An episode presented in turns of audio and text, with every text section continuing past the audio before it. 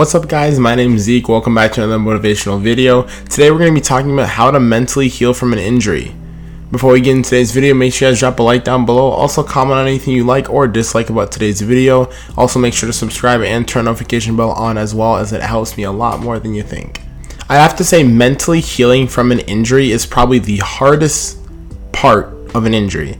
Not the physical pain, not the initial injury of the given injury, it's the mental part of it. It's the mentally getting past the fact that you're injured and knowing when you're healthy again, trusting the fact that you're healthy again.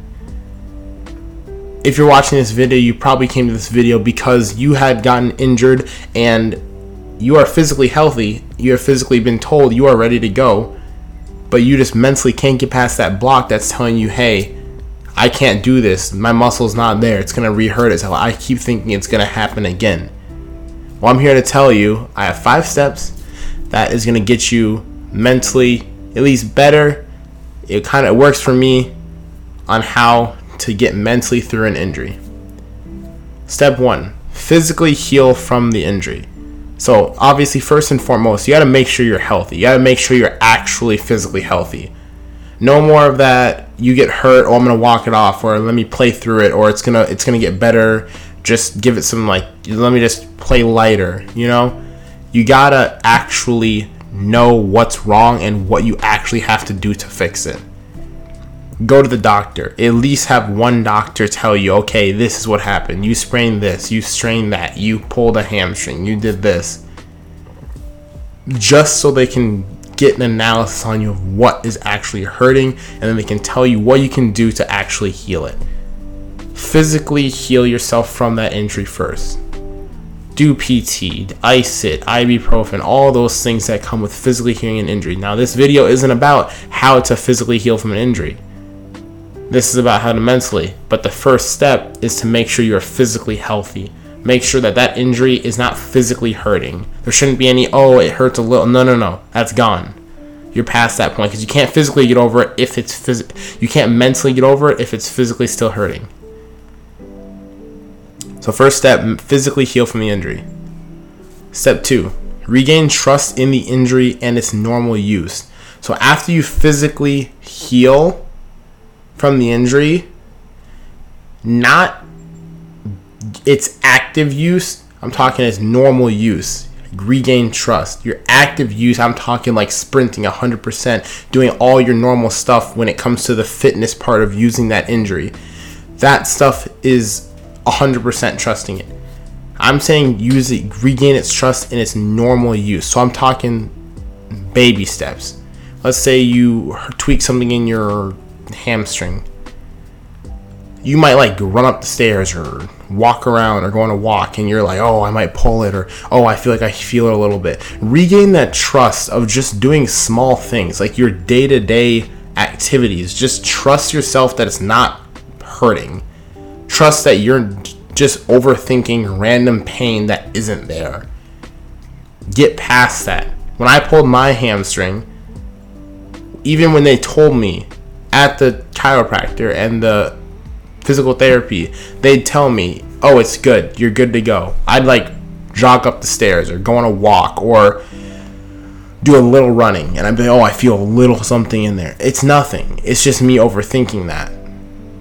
There was no physical pain there. It's just me overthinking that. Just regain trust in the injury and its normal use, the small things, the small things that aren't even related to the actual like sprinting hardcore use of that given injury.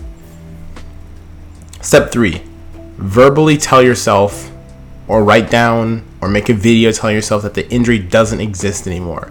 You need to program in your brain that that injury is not there. My best advice is write it down. You can make a video to yourself. You can repeatedly write it down. You can write post-it notes and put it on the places that you know you're going to see it just make sure it's through your brain that it doesn't hurt anymore. It's not an injury anymore. It's not something that bothers you anymore, right? I am done with this injury. I am done with this injury, right? I am healed from this injury because I have done this, this, and this. Write the reasons why you're done with the injury. Write the reasons why that injury is healthy. give yourself documentation of why you shouldn't be worrying about the injury. Step 4. Use preventative procedures to ensure it doesn't happen again. This is the most important step. Make sure that you are doing things to make sure it doesn't happen again. Let's say you let's say the hamstring again.